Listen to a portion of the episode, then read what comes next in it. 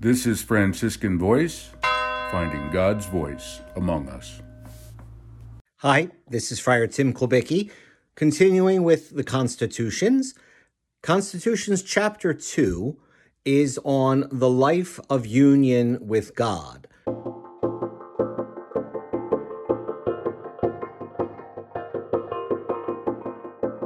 This is the chapter of the Constitutions that focuses on the prayer and spiritual life of the friars. It is the first after the definitions, because again, it lays out the primacy of the spiritual life, the primacy of a life of union with God in the life of a religious. In terms of liturgical prayer, the, pri- the friars are obliged to a daily celebration of the Eucharist, as much in common as possible.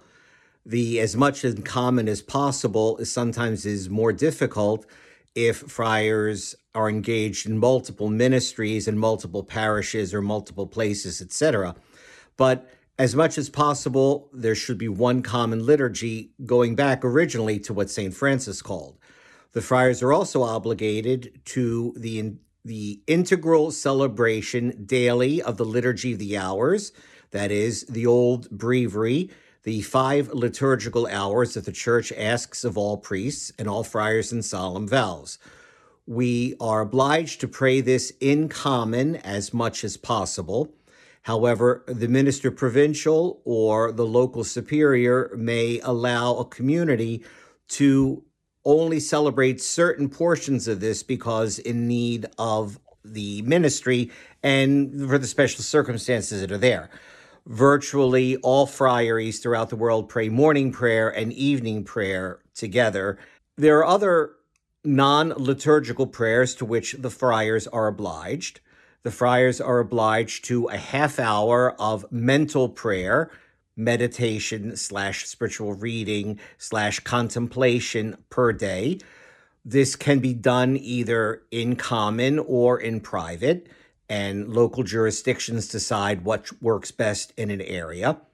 The friars are also obligated to five full days of spiritual retreat per year, scheduled preferably in common, but can also be done in private.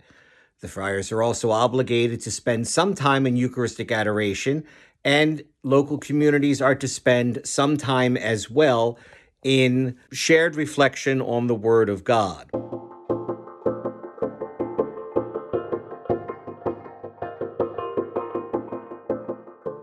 The important thing in the life of the friars is that it is the friars in a local community that come together and decide what works best for our common spiritual life, at what hour and at what time and at what method.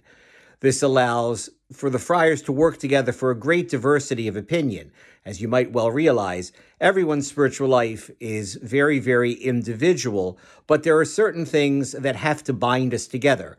So, community arrives at those things best by deciding together in a formal house meeting that we call the Friary Chapter, which meets monthly in every friary of the order to decide this as well as any other actions in life. We'll talk about the friary at another place in the future.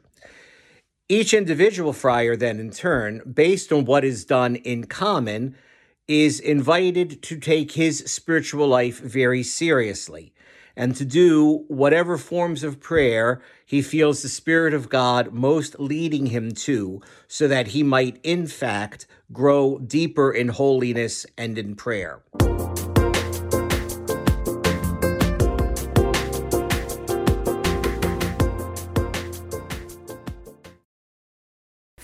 Be sure to subscribe to our podcast and follow us on our website to discover other episodes at franciscanvoice.org.